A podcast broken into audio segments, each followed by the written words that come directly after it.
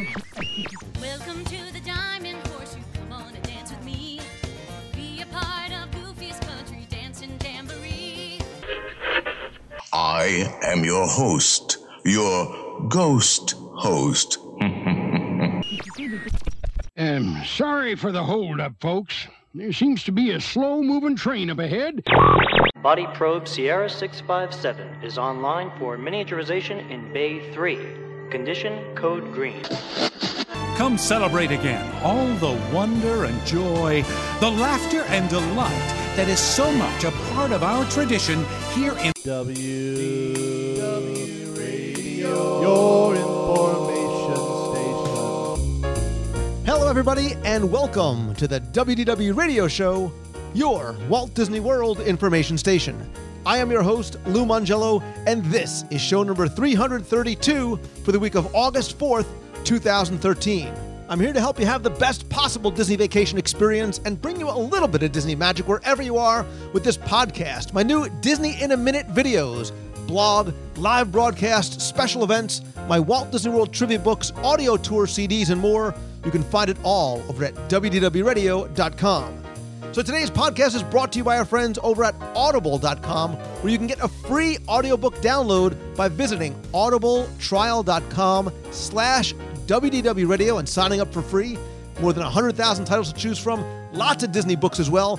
I'm currently listening to How to Be Like Walt, Capturing the Disney Magic Every Day of Your Life by Pat Williams. So sign up, follow along with me. We can discuss it over at the WDW Radio blog. Again, you can sign up for free, cancel anytime over at audibletrial.com slash WDW Radio. So I'm going to open up the inbox this week and answer more of your listener emails. Topics this week include dining options, the welcome show, military discounts, advanced fast pass, Aulani day guests, going solo to Walt Disney World, tours of the Disney Cruise Line ships, and obscure Disney movie references in the parks. I'll then have the answer to our last Walt Disney World trivia question of the week and pose a new challenge for your chance to win a Disney prize package. Then stay tuned, I'll have some announcements, including information about our e ticket event and our broadcast during the D23 Expo coming up this weekend. I'll then play more of your voicemails at the end of the show. So sit back, relax, and enjoy this week's episode of the WDW Radio Show.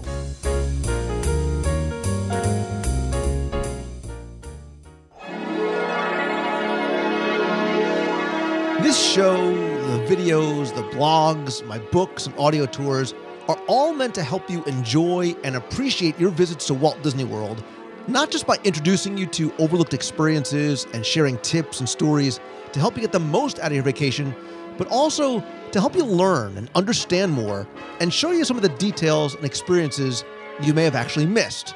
But what I like to do is to be able to help you individually uh, and sort of as a community because I think the best way to help is by hearing and responding to questions directly from you and answering and sharing them with others right here on the show because chances are other people have similar questions as well. So this week we are going to open up the email inbox and answer some of your questions right here on the air. And joining me once again is somebody else who loves helping people plan and enjoy their vacations as well. She loves anything with the word lounge in it, was disappointed when the Mickey bar didn't serve fruity green drinks, and thinks Coach is only a pocketbook, not where people sit on airplanes. She is, of course, Becky Menken from MEI and Mouse Fan Travel. You, you know what I really like, Lou? The fact really? that all those things are not only witty, but they're true.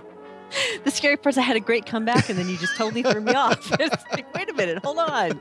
No, what I'm really looking forward to is getting it to the end of this this email bucket because we've had so many great questions that we don't ever seem to get through them all. Listen, like my grandmother's uh, bowls of spaghetti uh, on Sundays in Brooklyn, it's never ending. The, the inbound, bo- there's always another to answer. There's always more to answer. So, and Lasagna. if people are listening and they have a question they want me to answer on the show, you can email me your question at to lou at wdwradio.com. But we do have a lot to get to. Let's dive right in, in no order, other than the fact one happens to be about food first. This one comes from Christopher James. He says, Hey Lou, I am a massive and longtime fan of you and your show. Thank you. All the way from England, which I think is awesome. I listen to podcasts and check the site daily. You're a bit of a hero to me and my partner. Well, thank oh, you Oh, very much. Really? I've been five times to the world, I assuming Walt Disney, and his next visit is October of this year. He's staying for the first time on property at Port Orleans Riverside, which I dig. And this time around, we've decided to book the Disney dining plan to eat in all the fabulous restaurants you've talked about so often. My question is this because I know you're a busy man and have thousands of questions coming in daily. I've booked ADRs at the following places, most of which are based on your reviews or your love for them.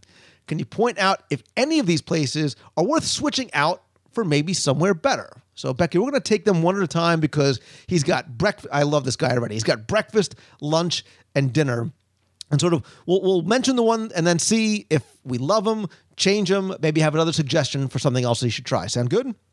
Uh, sounds good. All right. Breakfast. I, I'm, I'm telling you, I love them already. Kona Cafe, Trails End, Boma, and Kouzzina. I think he hit the, I was going to say trifecta, but there's four. The quadfecta of great places to try, all with different uh, appeal and menu items. And yeah, I, I like those. And even locations too. He's got some great locations to go.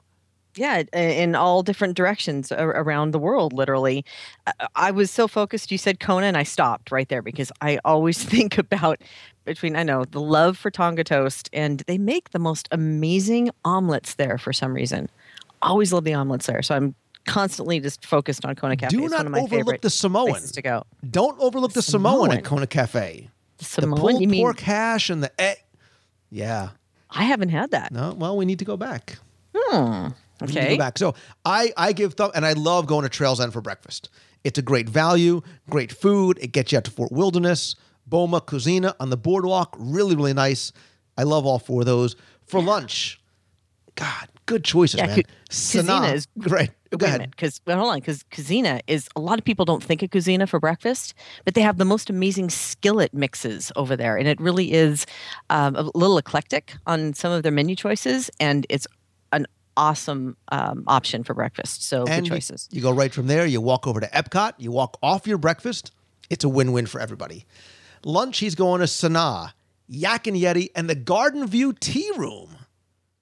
You know, I'm a huge, I'm a monster fan of Sanaa, especially as you know from personal experience, late night in the lounge. Yak and Yeti, either counter service outside or sit down inside, I think is some of the best. We're taking World Showcase out. Some of the best in park food in the in uh, the parks, and it's it's my number one favorite Animal Kingdom. And the Garden View Tea Room, I think, is one that's off most people's radar. So I, I like that as a choice too. I got to say, I've never been to the Garden View Tea Room, so that's yeah. I know there's just some of these things I haven't done. As matter like even know you breakfast anymore. Trails End, never have done breakfast over there. I, I think I need to go back to Disney World, don't I? But Sanaa, breakfast or excuse me, lunch. A lot of people are kind of some some people who aren't exactly um, adventurous eaters tend to kind of back off from Sanaa, but for lunch they do have this awesome club sandwich that is on the most amazing um, crack crane bread, which is just oh, it's so good. And then they serve it with the side of wonderful fruits, and it's it's just a really light, satisfying, great lunch over at Sanaa. All right, so he has a lot of um, options for dinner, right? So he's got Rainforest Cafe in downtown Disney, which I would normally, I would possibly shy away from, not because I don't like it, but because I said, well, you know, Rainforest Cafe you could sort of get in your local mall. He's from the UK, right? Chris is from the UK, so I'll say that's fine. T Rex Cafe is another alternative there too.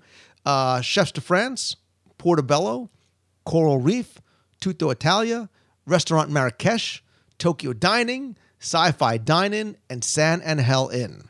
Question: Why why are we even involved here? He's got this taken Yeah, care I, of. I was going to say we should be taking recommendations from Chris. yeah, there's only one on the dinner, and it's only from personal taste. Really, I'm not a big fan of Marrakesh. You Um, chicken. Uh, yeah, I'm not a not a spice gal, so uh, it's not really my personal taste. But a lot of people do really enjoy it.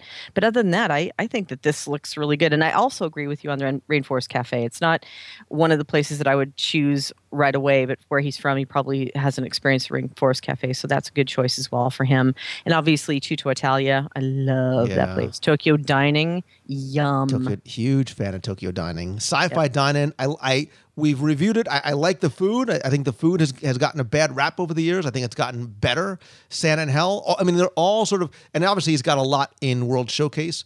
The only thing I would potentially say for dinner is maybe you have one in um, you have one in Hollywood Studios. Maybe try someplace else. You know, maybe try something like I'm trying to think maybe something else in downtown. Well, you got, oh, he's got Portobello in downtown Disney. So, and if he's going to eat in Magic Kingdom, I would say either the Plaza or Yeah. Liberty Inn. Or even over at studios, um, I still love the Brown Derby. I'm I'm a real big fan of of the Brown Derby, and of course, it's one of those things of of the um, oh or or fifties. If you're looking for experience, the um, 50s primetime cafe is always so much fun because of uh, of the interaction that you get, and it's more of a show than it is all of dinner when, when you're dealing with the the aunt that comes in and yells at your your parents, and it's I, I enjoy that type of thing for the entertainment value. Yeah, we'll need to go and do a live review at 50s Prime Time for people who maybe have never experienced before. Give you a little taste of what it really is like to eat there. So oh, you and me there, that would be fun. Oh, it would be magical. so, Chris, I think you got great options. I would not necessarily switch any of those things out. All right, let's move on to uh, an email from Megan Rio. Rio? R E I O. Her name is Rio, and she dances in the sand. Anyway, she says, "Hey Lou, first of all. I, I love this show. I'm lucky to get to Walt Disney World about once a year, since some family members bought a house about five minutes from property. While dream planning a future trip, I thought it'd be nice to stay in Disney and stay in a resort since they are attractions themselves. The problem is I can't decide. For the values, I love Pop Century. For the moderates, I love Port Orleans. And from the deluxes, it would be a dream to stay in the Grand Floridian. So then I thought, hey, Megan, why not stay in all three? Is this even possible? Do people actually do this? Stay in multiple resorts on vacation? And if so, is this easy to do? And do you have any recommendations? Thank you. And thank you for filling my everyday life with a little bit of Disney magic. Megan, thank you for listening. Megan, I like your choices. And it not only can it be done, it's easy. We've talked about this in the past. And, and I like this idea, especially if you are able to take sort of an extended vacation, if you're not trying to do three resorts in four days. Yeah. You, you know, it is a great way to sort of experience both. My recommendation, right? I love Pop Century. Art of Animation is also a great idea. Love Port Orleans. I would definitely go from Pop to Port to Grand Floridian and not go the other way. You know, it's easier to go up than it is to go back. I completely agree with that. It's it's a great idea to split stays, especially if again you're going for a while. Because if you're going for at least a week, split for a couple, couple of nights, two or three at one place, three nights at one place, four at another. But the clients do this all the time to take experiences from different resorts, and then of course to be in different areas as well. The great thing that makes it so easy is Disney will actually even transfer your bags for you, so that makes it easy. Um, usually they'll be available at your new resort in mid to late afternoon, but you, you check out, you hand over your bags, you go play in the parks. Late in the afternoon, you go to the new hotel, and it's all there for you. There are a couple of disadvantages, of course. You got to pack and unpack. So, like you said, you wouldn't want to do it every night to switch out. You lose out on uh, the, resu- the resort room time that you might between check-in hours, but really, why would you want to be in the room anyway, right? When you're at Disney World? Exactly. I mean, especially, you know, maybe as you start to move up to some of the deluxe, well, I, so I sort of, you know, sometimes there are certainly advantages to staying at the resorts. You might you're not spending a lot of time in the room. That's always one of the reasons why, you know, I said if you were going to do something like a Savannah View room at Animal Kingdom Lodge, make sure you know you're going to spend time in that room. You're paying for that sort of experience. But if you're going to be out in the parks, commando style from morning till till night, then maybe it doesn't make sense for you to go ahead and do that. So, Yep. Um, and so, for, for example, if I was to call Mouse Fan Travel and book it, does it work? Are they three separate reservations, and then Disney just knows to sort of connect the three of them and sort of move the bags for you? Correct. Correct. Each of the hotels has its own uh, reservation number, but- but you can connect it and pull it together. Gotcha. Okay, cool. There you go. It's easy and it's fun. So call Mouse Fan Travel. There you go. Little Please. pl- a little plug in there for you too. Okay, next show, next show, next email comes from Danielle Barchis. It says, "Lou, hope is well. Just a quick question about medication at Disney parks. For you, Danielle, it's an EpiPen. For Becky, it's a green drink. You define medication differently." She says, "I know Disney is very good about accommodating people with food allergies, but I was wondering." Do I need to take any precautions about bringing my EpiPen into the parks. Any info you have could be great. Thanks so much. Big fan of the show, Danielle. So, Danielle, uh, I have never personally experienced this, but I do know people who have had occasion to bring EpiPens in uh, and other sort of uh, things that they would need to administer uh, things, whether they are have uh, it's diabetic or whatever it may be. Disney is very um, certainly understanding of that. My best suggestion to you is when you get up to security, I would take out the bag with the EpiPen, show them, explain it to them, and there shouldn't be any problem. Obviously, you could always go to guest relations and stuff too. I do know too sometimes, Becky, that if you have something that, that medication that needs to be refrigerated, they will help you and they'll either bring you over to first aid or guest relations and, and help you out with this. They're very, very, very accommodating uh, in terms Yes. of medication in the parks. Yes, and I've actually had to carry an EpiPen with me. So um, it's one of the best things they ask us to do when we come across to show it to them, but also also keep it in the original container. Uh, they like to, of course, see the regular on the container with the prescription information on the outside when you show it to them. And then you can carry an insulated container, is what I've had to do before, um, just to keep it the right temperature. But they will help you with refrigeration if necessary. Absolutely. And just so you know, Becky, a flask, not medication. Just Wow. huge differ- Seriously? huge differentiator. huge differentiator there. Um, I have two words for you: blue Hawaiian. Love them. Love them. All in the name of research, you know, Lonnie. All right. Jeff from Danville, Pennsylvania says, Lou, I'm starting to plan my Walt Disney World vacation and came across your podcast. I love it. I've been digging back into the archives to get caught up. The question I have for you involves the welcome ceremony at the Magic Kingdom. I've been to Walt Disney World three times and never even knew this existed. See, Becky, the simple things we take for granted. So many people don't even know the welcome ceremony. The opening show looks amazing, and I want it to be my children's first experience at Walt Disney World. I plan to stay on property and take advantage of Disney's extra magic hours whenever possible. So, when the Magic Kingdom opens early for extra magic hours, when is the welcome ceremony performed? Is it done when the park opens at extra magic hours or the regular time? And a secondary question would be how does extra magic hours work in general for early openings and late closing? Thank you for helping become the most prepared dad in the world, Jeff in Danville, Pennsylvania. Uh, Jeff, I, I dig this, man. And, and Becky, I, I've always said that I think getting to the parks early and sitting there watching the welcome show is something everybody, and I often do this, and I don't watch the show, but I watch the guests right? Because you see the faces that the mouths agape of, of the kids, the moms are smiling, the dads are taking pictures and almost trying to hold back tears because it is such a wonderful thing that I think so many people, you know, overlook. You know, I, and so in terms of the extra magic hours, they do only do the welcome show once per day, right? And every park has its own version of it. Epcot's is different. Certainly, Hollywood Studios, I think the Magic Kingdoms is my favorite. They will do it once at regular opening, right? So if extra magic hours begins at eight, the opening show will be at nine. So you might, if you want to do extra magic hours, you almost have to sort of go back into that lobby area right past the turnstiles in order to watch it from there. And that is one of the best things to do. It's a great way to kick off a day in the Magic Kingdom or a day in the parks is to get there and see that whole magical show unfold in front of you to welcome you in. It's it really is worth getting up that early in the morning. and and not to and I don't want to put any pressure on you. You are the most prepared dad. You know, they do select one family to be sort of the family of the day to help kick that off. There is no magic bullet, there is no special place to stay. I would say if you want to try and be selected, get there very, very early, right? Be one of the first families there. Be happy, get your caffeine, Jeff, get your, you know, get your coffee, uh, get the family together. Oftentimes on the left-hand side, right? Sort of enter the turnstiles on the far left if you can.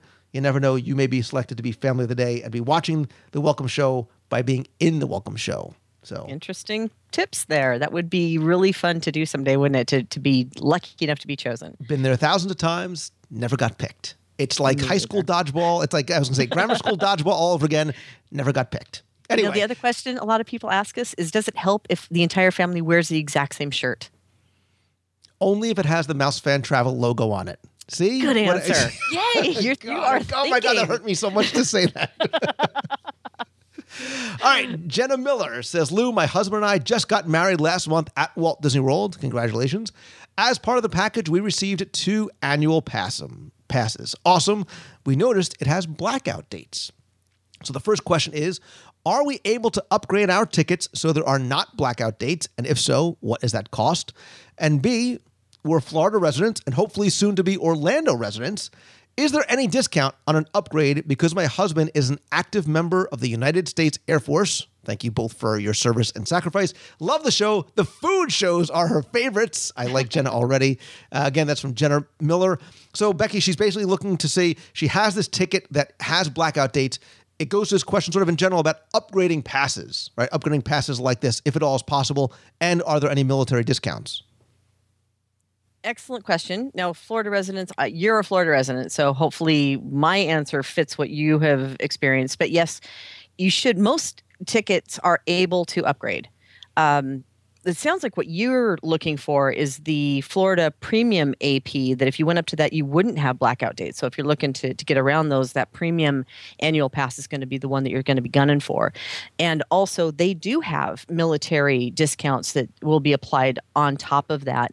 Um, I believe you have to go through your on site military installation or Shades of Green to get the military discounts, but I'm not exactly sure uh, how that one plays out. But I do know that they do have military discounts that can be applied. Absolutely. And I don't know the cost, and I wouldn't want to, especially because these shows may be listened to a year from now. I don't know the Yeah. exact cost of what that might be. What I would recommend you do, though, Jenna, is go back to show number 108. It's Walt Disney World from a military perspective. We talk a lot about ticket options and other discounts and things that are available to uh, family members and, and uh, retired and active uh, men and women in the military. So that may be help you out. That may help you out as well. Okay, the next question is from Stephen Lloyd, who says, "Hey Lou, first I'd love to say thanks for the great podcast, videos, blogs, info, etc. As folks in the box, love you, Stephen. Love you back." He says, "Hey, I wanted to see if I can get more information from you about the advanced fast passes online, where you can actually schedule your fast passes online before leaving home. I called reservations, but they didn't seem to know anything about it. Do you know how can I participate in this new service?" Also, I'll be in the world later this year. How can I find out where you're going to be? I'd love to see the show live. Thanks in advance for any info or suggestions you could offer. All right, Becky, let's take first things first. This whole idea of your vacation and the vacation planning really beginning, and for a lot of people becoming much easier because it, it starts to happen even before you leave the house, right? You're, you're able to start scheduling not just advanced dining reservations and where you're going to be staying and where you're going to be eating, but fast passes as well too this is Yeah, something that that's not right. It, it's not. I, I think the reason why reservations might not know is it's not something that is completely rolled out globally yet. Correct? Right. And this is where a lot of confusion is lying. This is all part of this new process called My Magic Plus, which has so many wonderful um, options to it and some great benefits that we'll be able to use. But right now, it's still in testing. So a lot of people, and it's been a slow process because they want to make sure to get it right. Uh, so a lot of people are under the impression that it's it's already out there when in fact they're still in what they call beta testing. And we actually have many clients right now who are being chosen here and there to uh, take part to test it, which is really exciting. Um, once it is completely rolled out, and there's not a date yet, so it, it could be this fall, it could be a week from now, which I'm gonna I'm gonna kind of shoot towards more later in the the later part of the year. Um, then you'll be able to uh, roll this out to. It'll initially be available to all Walt Disney World Resort hotel guests, and then guests who purchase other specific products. So they're telling us other guests will be able to use their standard ticket to access the benefits, but um, uh, such as the making the fast pass selections in advance, like you were talking about. Um, it's going to be utilizing the My Disney Experience website as well. So as your uh, as your reservation gets closer and closer, you might want to kind of check up on it and and your tickets and just kind of keep involved with the different podcasts and the things online because if more information is going to be coming out slowly but surely, but eventually it'll be rolled out to everyone to use. Um, another thing that there's a lot of confusion about is a lot of people think you have to book your your um, reservations with Disney in order to participate, and that's not actually true. We do want to get out the word that if you do have a favorite vacation planner, we can do it too. So we're there to help you to uh, utilize the My Magic Plus, and that's one of the reasons why they're using some select travel agencies and their clients to do the beta testing, and it's been a really neat experience so far. Yeah, and what I've heard from people who have been selected to beta test is just how well it works. Specifically, for those people that are using the My Disney Experience app in the parks, you're able to keep track of everything and make changes to it right there on the fly from the app. So that's sort of what they really like about it. Uh, the only thing you can't do is sort of pay fast passes forward, right? So if you had some fast passes that you didn't get to use, I always used to like to give them to people on my way out. You can't sort of transfer them digitally, but the process seems to be rolling out very, very smoothly. And I like the fact that you have such control of it right from the app as well. I think that app is really, I think it launched well and it's growing well. And I like how uh, well it integrates with the things you do online versus what you get to keep in your hands as well. Right. And I'm really happy that they're doing this at a slow pace and making sure that everything works really well because the last thing that you want is to put all of this time and effort and energy into uh, doing your pre planning, getting there, and having it go awry. So, obviously it's it's dependent on a lot of technology that's going on in the background and i'm really happy that they're doing their due diligence to make sure that it's going to truly be a magical experience when you arrive Absolutely. And as far as uh, finding out where I'm going to be to either come see a show live, I often don't know where I do the live broadcast. So I do a live video broadcast of the of the uh, Disney news every Wednesday night. Sometimes I do it from the parks. Uh, I honestly often don't know, Stephen, where the show's going to be from until the day of or the day before. The best way to follow where the show's going to be from is to follow me on Twitter or Facebook at Lou Mongello and facebook.com slash Lou Mongello or go to the events page over at wdwradio.com. We have meets of the month every month in Walt Disney World. So maybe the timing of your trip will hopefully coincide with an upcoming meetup in the parks somewhere. So, next question comes from Laura, who says, Lou, I have a quick question about visiting, timing is everything, Becky, Aulani. I'm in Hawaii on business. What kind of what kind of business takes you to Al- Aulani? That's where I want to go. I want to visit the Aulani Resort. Unfortunately, it's completely booked, but I'd still like to check it out since I'm here, especially after watching all of your coverage of it. Do you know, can people just visit the resort to look around for a few hours, or do you need to be a guest? Again, thanks, Laura. Laura, I agree with you. If you are on the island and you're able to get over to Aulani, you can and you should go and check it out because even if you are not a hotel guest, you can go and check out Aulani and enjoy the restaurants and, and, and look through the property. They'll validate your parking for four hours or less if you spend $35 or more at the resort. Otherwise, you have to pay for parking. Uh, obviously, you can't use the pools. You have to have a wristband to enter the pool kids can't go to Auntie's Beach House. You can't sort of use those facilities. They don't really have sort of the, the day pass option uh, without being a hotel guest, but you can certainly go wander and explore. And again, if you get a chance to eat while you're there, um, the restaurants are wonderful. Uh, yes, you can shop, eat, browse, walk around, check it out. Uh, Just even hanging out in the lobby for a while to look at all of the art and and to soak up the history that that tell you about um, the Hawaiian history. It's it's amazing. I am so in love with that resort and I want to go back now. but I highly encourage anybody, excuse me, if you haven't been over there or if you are there and you just want to go check it out, go definitely eat something or go to the um, to the happy hour for five dollar appetizers and make a meal for the Olelo four people for thirty become bucks. it's our favorite place. It is our favorite my place. What a lot of people do, and we see especially on weekends, is they'll go to the character breakfast like on a Saturday or Sunday morning. So you can Lots certainly do that as well too. Yeah. I saw a lot of locals there. That really is an amazing place to to just go and have a meal with your family and friends. There you go. So Tina Tissy, Tissy, Tissy, T-I-S-I. I'm off with the pronunciations. Tina says, "Hey Lou, I have a couple of questions. I'm going to the world a few times this year, including once with my cousin. We're getting annual passes, and also my cousin has a Disney Vacation Club membership. She's heard about the tables in Wonderland. We've both been checking it out on the internet. When we go later this year, we're taking our kids with us. There'll be five of us, two adults and three kids." Do we need two tables in Wonderland or can we get just one? Let's hit them one at a time. You mm-hmm. only need one Tables in Wonderland card. If one person who pays has the Tables in Wonderland card, it will cover up to 10 guests for both food and drink. So you'll be fine if one person has the card and is going to pay the entire tab. You guys can split it later. It'll all work out in the end. You only need Yeah. one Tables in Wonderland card. Yep, that's the only caveat. Is it as you said, it has to be on one ticket. You can't ask for split checks at that point. Ten guests, one ticket, one person pays. Ten, you're good. There you go. Also, I'm going to be taking my son on the Dream for five days, which I think is the best way to go on the Dream. I love the five day double dip to Castaway Cay. Just wondering, what's the dress code in the dining room for dinner? And is there a dress up night? So, uh, Becky, we know that sort of on the seven night cruises, it's mostly what they call cruise casual. You know, um, there's also there, there's some cruise casual and where it's no shorts and swimwear and tank tops. There's pirate night. There's sort of the, the formal and semi-formal nights, and then obviously Palo and Remy are different.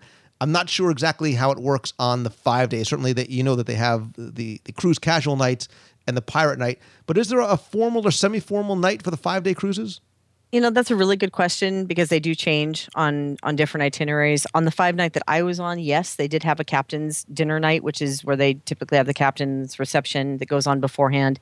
And it's while they call it formal, you really don't have to go in a tux. You don't have to get a beaded gown. Eh, you can if you'd like, but that's not eh, eh, it, it's not required to go to dinner. So a lot of people do get hung up on the dress code. The only place that it's really set is in Remy which if you're going to Remy, you men have to have a jacket. Women, you do have to be dressed up.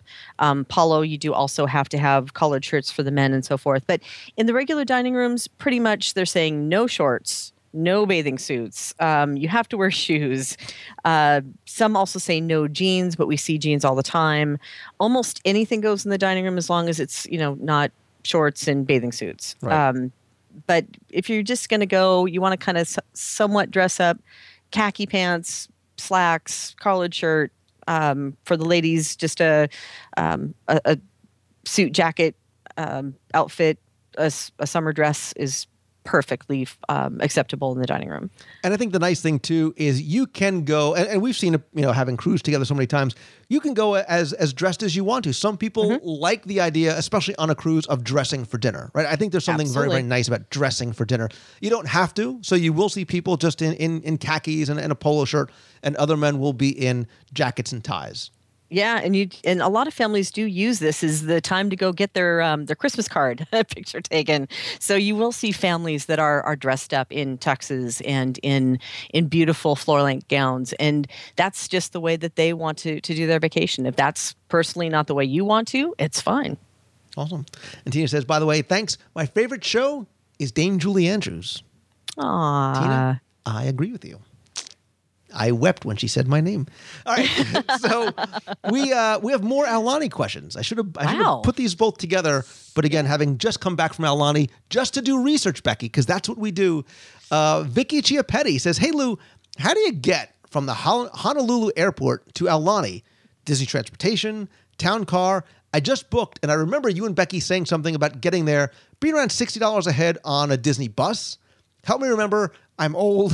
Your friend Vicky Chiapetti. Um, oh. Becky, uh, uh, Vicky, I may be the old one because if I talked about a, a Disney bus, I, I, may have misspoken in the past.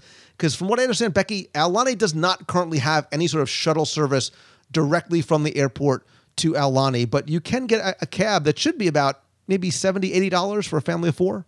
Yeah, actually, what you're looking at is it, it's not Magical Express, basically. They don't have any type of Disney transportation, official Disney transportation, as you just said.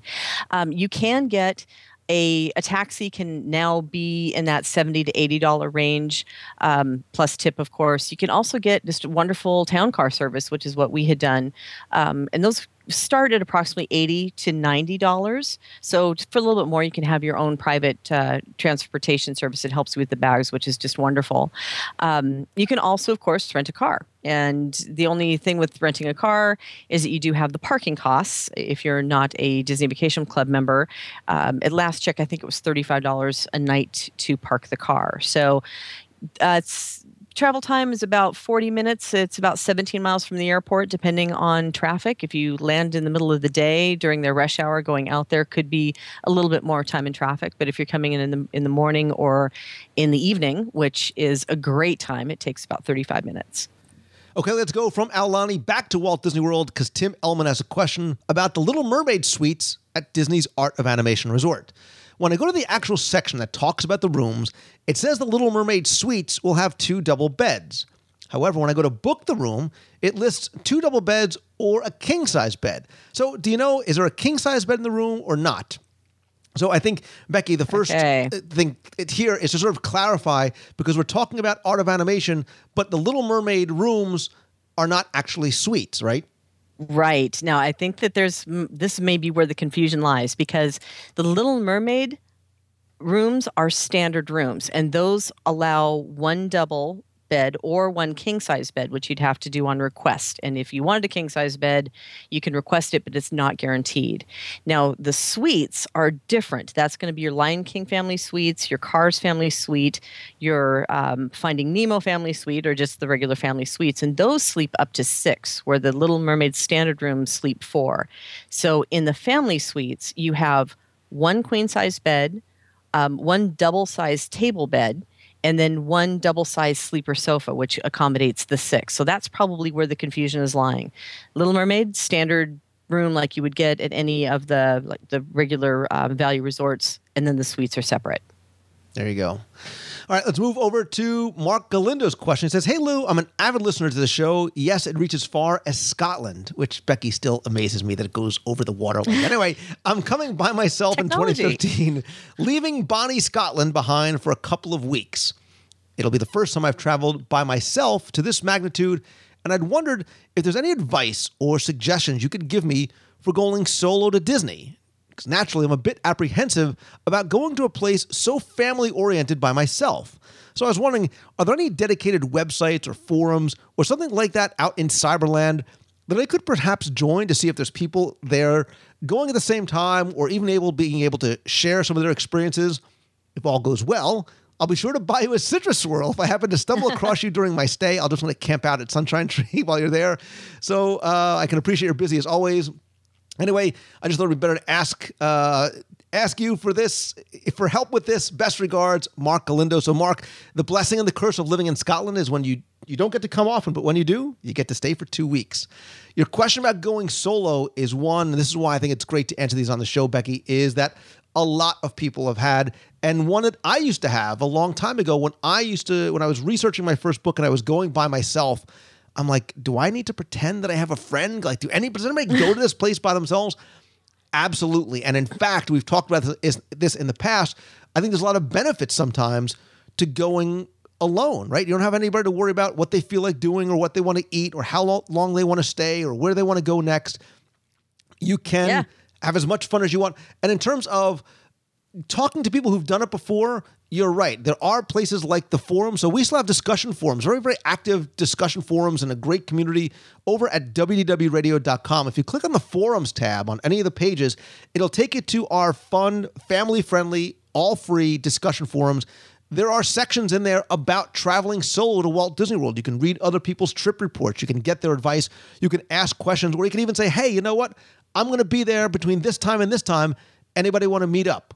Or if we have a meet of the month during that time, it's a great way to meet other like minded Disney friends as well. Absolutely. And as as a veteran of going by myself without my my husband and my family quite often to Walt Disney World, it is a really unique, fun way to travel sometimes. And I will guarantee you if you go to the to the WDW radio forum, post in there when you're going, you probably will have lots of new friends to go meet up with because um, it's such a wonderful community that kind of reaches out to everybody and and there's no more fun than to meet other mouse fans in in Walt Disney World and hang out. That's one of the things I love most.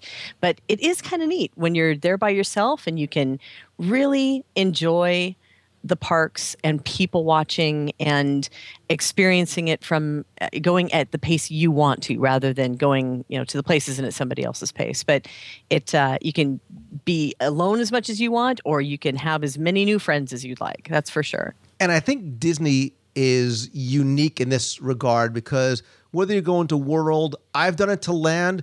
A lot of people, even on the WDW Radio cruises, do the cruises by themselves too. I think it's one of the best places that that's suited for people who want to go alone because, like you said, if you want to be alone, you can, but you'll always be able to very. It's a you want to make friends. This is a very easy place to do it, right? Whether it's the guy in line or, or the person you're sitting next to at, at lunch or dinner, whatever it may be, you can sort of be as um, engaging with other people, as social with other people as you want to be. But it's uh, it's very very accommodating to, to going solo. Completely agree. And by the way, that whole citrus roll thing, you still owe me. just just wanted to make sure to remind you of that. next time. next time. All right. Uh, let's see. Paul from Texas says, Hey, Lou and Becky. I was listening to episode number 274 with questions about Disney Cruise Line. My wife and I just booked a family cruise aboard the Magic from Galveston for next spring break. It's going to be our first ever cruise. Any tips you can pass specific to that ship and a complete cruise novice? Again, that comes from Paul from Texas. So, Becky, we could, and we actually have done full shows about cruising, right? Especially for first time cruisers, whether it's been for one of the group cruises or going on your own. Uh, I'll reference and I'll link in the show notes. Go to the website, go to wdwradio.com, type in Disney Magic or Disney Dream or Disney Cruise. You'll see some cruise prep shows that we've done helping you get acclimated to the idea of what it's going to be like when you first step on board. But let's talk about the magic, especially from Galveston too, because this is this is probably, you know, most people think about cruising from, you know, either the West Coast or or, or more specifically Port Canaveral. Yeah, and you know, honestly, I want to point out a couple of things because when you're looking at the Magic and the Wonder, these are the classic ships. So they're not the ones that have the AquaDuck on the top, and there's you know not all the brand new bells and whistles, but that's okay because the classic ships are wonderful experiences, and you're going to have a fantastic cruise experience on board these ships. Um, first of all, I want to say relax and enjoy the ship. Really, just don't overthink it get on board enjoy your time on board go to the shows make sure that you see the shows because a lot of people have this tendency to go eh, it's just a show. These are high level broadway um, quality shows that you can't miss on board the ships on board any of the four ships that you're going to. Um, they're just incredible. The don't miss for me on any of the ships as well is Palo dinner and or brunch, and actually I like brunch better. So I'm kind of thinking of all the the main tips that I've uh, gone through over the years for these two ships. But Palo, make sure that you get a dinner and or a brunch because it is an experience that you will not forget. Um, I really do highly encourage people, even if, if you've been on the fantasy and you come back and you look and you find a um, itinerary that's going to be on the magic of the wonder take it because it's a whole different experience but again with that whole disney difference and the disney magic that's tied up into your cruise vacation. Right and then plus don't forget too later on this year and later on in 2013 the magic as we've heard is going to receive a, a major refurbishment in terms of interior and exterior spaces as well too so excited for that. I'm so excited for that. Between the, I know you're gonna do, you're gonna make fun of me, but I'm gonna say it anyway. The new adults area is looks really cool, and of course the slide on top of uh, uh, out in the pool area. Oh come on, I, you're like a kitten. You don't even go near the water. You don't even know the water unless it's behind the bar. So who wow. are we kidding? well, okay, but it looks really cool. I'll watch you. I will watch you, and I'll make sure that you know if you survive, it's gonna all be good. All right, so we actually have a, sort of another cruise-related question from Aaron Mold, who says, "Hey, do any of the Disney ships offer tours before they leave?" Right, I think a lot of people, Becky, eh, you know, especially if they happen to be in the area, would love to sort of take a quick little walking tour, see what the ships are like while they're in port. Yeah, unfortunately, due to security concerns in our in our history, um, between concerns of uh, security and customs, they don't generally offer tours. In, in, the past, you might hear of some people being able to go on as uh, as agents or organize ship inspections, but unfortunately, for um, general public, it's not something that they have been conducting. Uh, the best way, really, to experience the ship is to sail on one. So, if you're looking for, uh, if, if you're not sure about a cruise vacation, try a three day, try a try a small or excuse me a shorter cruise a three or four day and and experience it that way. I i will tell you though if you're listening to this and you go yeah i might do a three day once you do a three day you'll never go back to or once you do a four or five or something above a three you will never go back to a three because it's so fast. You get on the ship you fall asleep you get up and you it feels like you get up again and you're off the ship. It's almost like a ship tour. It's like a one day yeah. ship tour, and you get to sleep there two it nights. Really does, it really does seem that way. So it's unfortunate that um, you know, due to the the situation in our lives today, that they're unable just to bring people on board the ship and walk them around like they once did way back when. Um, but again, might as well just go and experience it and have a great time anyway, right? Well, plus two, the way I mean, look, the way that they turn those ships around, how quickly yeah. they get guests off clean it and get guests back on is amazing. You know, it is it is a marvel. And actually, you've seen it if you've ever seen like on Travel Channel or Destination America, they have some shows where they kind of show how that turnaround happens. So you almost don't want to see the ship like that. You want to see the ship when it is is ready and guests are on board and cast members are, are, are doing what they do so best. You don't want to see it while the, the carpets are, are being vacuumed and, and things are being moved around and the ships are being painted and they're, they're bringing you know food into the ship store. You want to see it the way it's meant to be. And, and like you said, Becky, you know you can also get some great deals sometimes too on some of those really short cruises. It's a great way to kind of dip your toe in the water and find Yeah. out if, if cruising's for you. Absolutely, and it's a really good point that you just brought up there that you don't want to see it as it's being turned over. And I, I, I kind of marvel sometimes, especially first-time cruisers who'll get on board and they'll think, "Well, why isn't my room ready?" And it's amazing to stop and think that they just moved off two or three thousand people, not not three hours before, and in three hours, four hours tops, they can turn every room around and have all the bedding redone and have everything clean and spick and pan, span and ready for people to go into those rooms. That is quite an accomplishment. My hat's off to those those crew members who make that happen because that's amazing. Yeah, and those, you know, if you've been on the ship before, you need to uh, applaud and thank those ca- crew and cast members because chances are the one role you may be seeing them do one day, you know, later on that night they may be doing something else completely. They they they many of them have a number of roles in order to make that happen. You know, those people They- who are on those ships, they work hard. They are amazing. I don't think these people sleep. I, I think they've got an audio man- animatronics because I don't think they sleep or eat because you will see them, like you said, you'll see them one moment in in cabanas, and then the a few hours later you'll see them, you know, doing some other role, and then a few hours later, the next morning, you see them serving uh, lunch out at Castaway Cay. It's I wow, hats off, really. Yeah, very very impressive. Very impressive how they how they turn it around. All right, we have time for one more question. And this one comes from Walter from California. He says, "I'm sorting out my emails and I had a question for you. One, has Walt Disney World ever done anything about Casey at the bat, Angels in the outfield, and or the history of baseball? B, I was also curious if Disney's ever done anything for the 90s movie Chips the War Dog in any of the parks. And if you could even direct me in the right direction, any help would be appreciated. Thanks for all the shows. Wednesday is definitely the best part of the week. And again, love the show. Sincerely, Walter H. Walter, so I, dig this, man. I dig this because first, Becky has no idea what you're talking about, right? I, was say, I, I I think I'm going to get I am going to get schooled here because I have no idea. The only thing when he said Casey, I'm at bat. I'm thinking Casey's uh, food. So beyond that, I have no idea what's going on. So I, I love the fact, and look, you know, so many of the films inspired the parks, and the parks inspired the films, and he's talking about some of the things that are a little bit more obscure, right? For a lot of people, they know Casey at the bat. They either know sort of the the, the poem, or they or they've seen the, the the the movie of it, the sort of the short of it. But certainly, the the tie there is Casey's Corner uh, at the end of Main Street. There is that is probably the best uh, other than also the the store a little bit has some some baseball got references one. in it too. Uh, there are no, as far as I know, I have not seen an Angels in the outfield reference. There may have been one, you know, maybe like at the studios at some point. Although I don't recall ever seeing Angels in the outfield. Chips the War Dog. what is So we're gonna. I'm gonna I'm do a show. The top ten Disney movies I bet you've never seen, and Chips the War Dog maybe in right there. there. Yeah. You probably heard of Black Cauldron. You may not have seen. I have two words for you The Wild. What? Yeah. See? You saw that movie when it was called Madagascar. Anyway, so.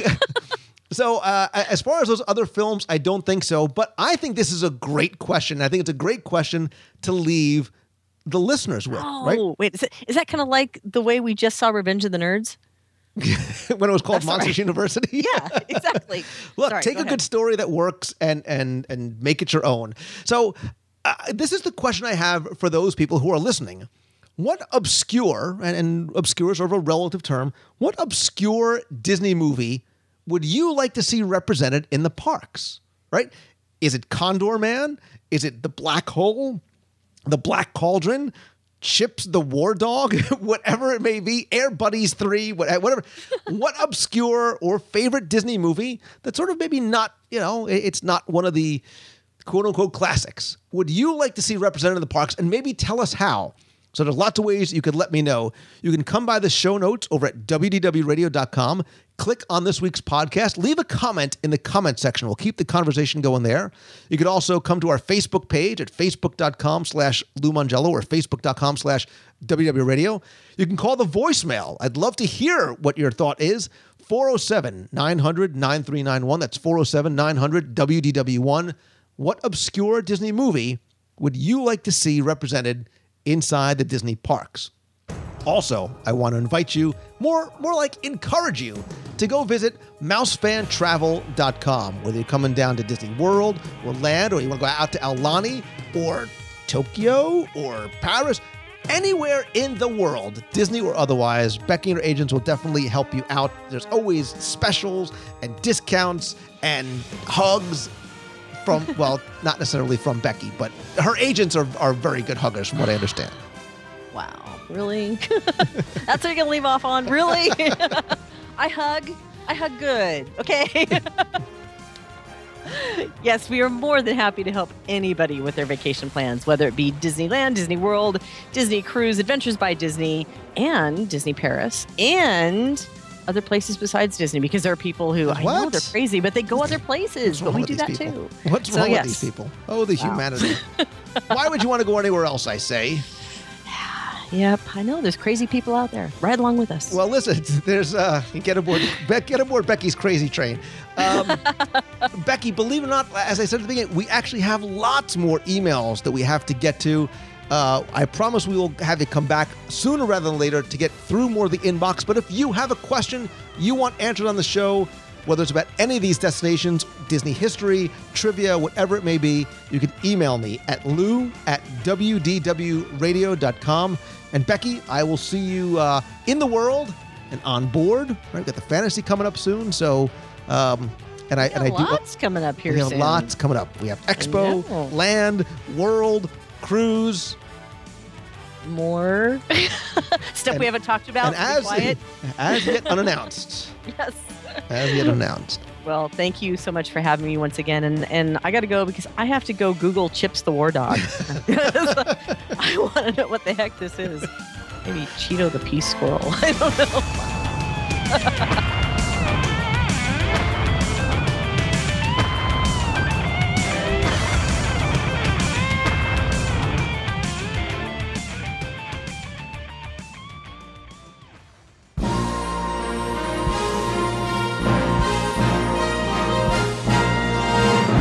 Time for our Walt Disney World Trivia Question of the Week, where I ask you to test your knowledge of Walt Disney World history, trivia, see how well you pay attention to the details in what you see, or maybe even in what you hear.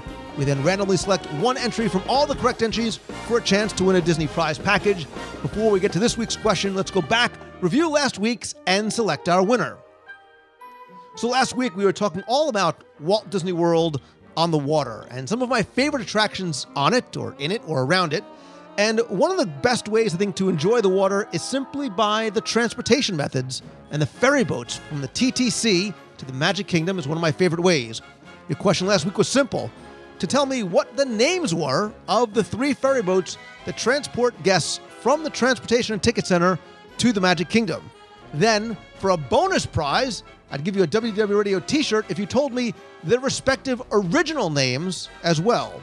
So the answer to the question is the Richard F. Irvine, the Admiral Joe Fowler, and the General Joe Potter. And for the bonus, the Magic Kingdom 1 became the Admiral Joe Fowler, the Magic Kingdom 2 became the Richard F. Irvine, and the Kingdom Queen was renamed the General Joe Potter. So again, hundreds of you entered, hundreds of you got this one right, a lot of you got the bonus as well. And this week's winner with the bonus is Michael O'Shea. So, Michael, congratulations. Send me your information. I'll get your prize package out to you right away. If you played last week and didn't win, thanks for playing, but don't worry, because here's your next chance to enter in this week's Walt Disney World Trivia Challenge. So, I love Tomorrowland, and with the film of the same name in production right now, I thought about looking into the future while glancing back at the past. Stitch's Great Escape in Tomorrowland and Walt Disney World's Magic Kingdom was once home to one of Walt Disney World's most unique and scary attractions, the extraterrestrial alien encounter. once home to Flight to the Moon and Mission to Mars, this theater in the round show delighted and maybe even frightened a few guests when it opened in 1995. So, in the Alien Encounter, Tim Curry was the voice of Sir, Simulated Intelligence Robotics. But he wasn't the very first actor to voice the role of a robot from XS Tech in that part of the show. So, your question this week is this What actor did Tim Curry replace in the voice of the robot in the Alien Encounter pre show? Now, because I'm going to be exhibiting and walking around and broadcasting during the D23 Expo this weekend, I'm going to give you two weeks to answer and enter. So you have until Sunday, August 18th at 11:59 p.m. Eastern to send your answer to contest at wdwradio.com. Your prize package this week is going to consist not just of all six virtual audio tours of Walt Disney World's Magic Kingdom, a WDW Radio luggage tag, button, and a Walt Disney World trivia book, but it'll also include a surprise gift from the D23 Expo as well. So good luck and have fun.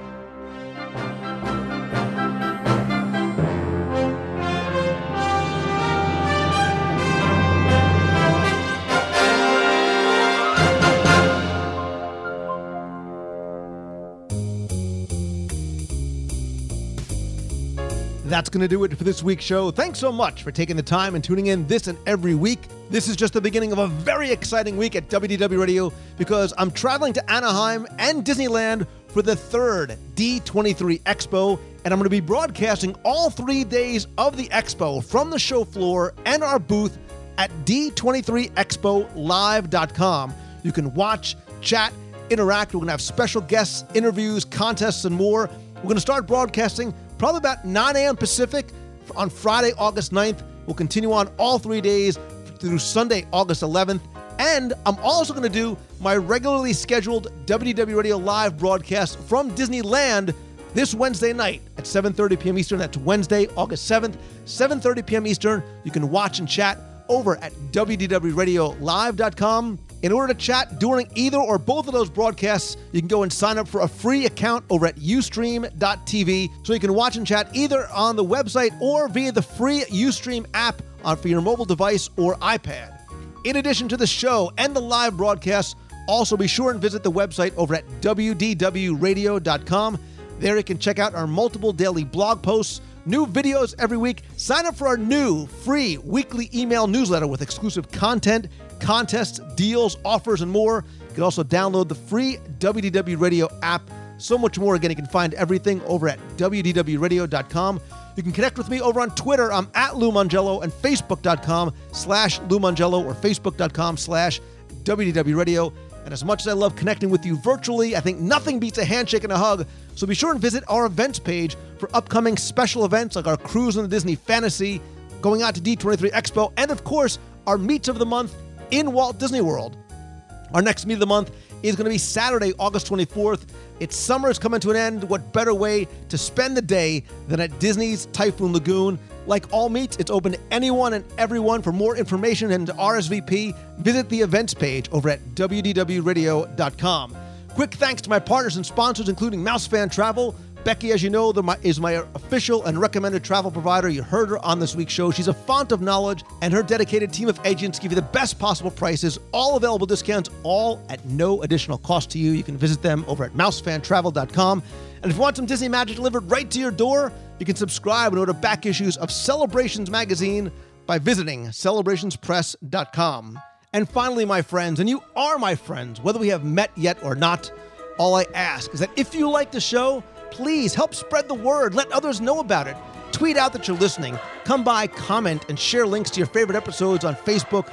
Please also come by, rate and review the show and the free app over in iTunes as well. Very, very helpful, very much appreciated. And most importantly, I want to say thank you to each and every one of you for taking the time to listen every week and for allowing me to share my passion for Disney with you through this show and in so many other ways. And I want to make sure that you live the life you dream about, right? So just because something may not be happening for you right now, it doesn't mean that it never will. So don't quit, have faith, and always keep moving forward. Thanks again, everybody, for listening. Have a great week. So until next time, see ya. Hi, Lou. This is Marissa, um, Mini Girl for 6112 or 1995 on, on the forums and Ustream. Today is Tuesday, July 30th, and I'm going to kind of be that person, and I'm going to start a countdown because in a week I'm going to California for the D23 Expo, and today I just received the email that I am going to be a part of the costume competition. So if you see a random Yzma walking around, you'll know who it is.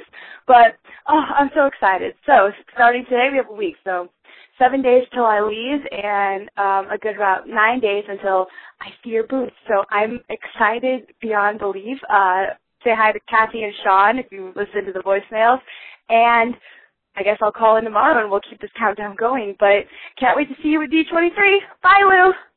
Hey, Lou. It is just after midnight on August 2nd, so happy birthday. Glad this goes to your voicemail, and I'm not waking you up. Talk to you later. Bye bye. Hey Lou, um, it's Marissa once again. So just wanted to say that six days until I leave for California. I hope other people are getting there the week of or, or follow this following the same countdown. Or you get there later. Either one, just so you're there for the convention and then you get to spend a few days in the park, which I'm really excited about. So, um, this again, six more days and Disneyland bound. Bye Lou. Oh, Marissa. Bye Lou. Hey Lou, um, this is Marissa, and continuing the countdown to Disneyland slash D23. We're at four days, so four days till I get to the parks, and um, then just a few days after the convention will start, and your booth on the event floor. Um, I guess just uh, I'm really excited, and before before I'm going, I'm trying to read Walt Disney: An American Original by Bob Thomas, and it's pretty good so far from what I've read. So um, recommend it to everyone if you really want to know all about the Disney family, Walt, and pretty much the man behind the mouse. So four days. See you then. Hey Lou, this is Marissa. Um, continuing the countdown once again. We are at two days until I leave for California. I bet many other people are there, so congratulations to you. Hope you're having fun in the parks. Um, I think for second day, I'm just going to say what I'm most excited about, and that is Cars Land. I am going to freak out when I get there because I've heard so many good things. I've stopped myself from watching any YouTube videos except for your little teaser. Stopped myself watching YouTube videos and seeing pictures because I want to be wowed. So yeah, and I'm excited for that. And if you're also very nerdy, Doctor Who has just been out. So you know what? I it's been a pretty good day, and with only two days left, these next two days are going to be anguish, but I'll get through it. So, California in two days. See you at the convention. You got a friend in me.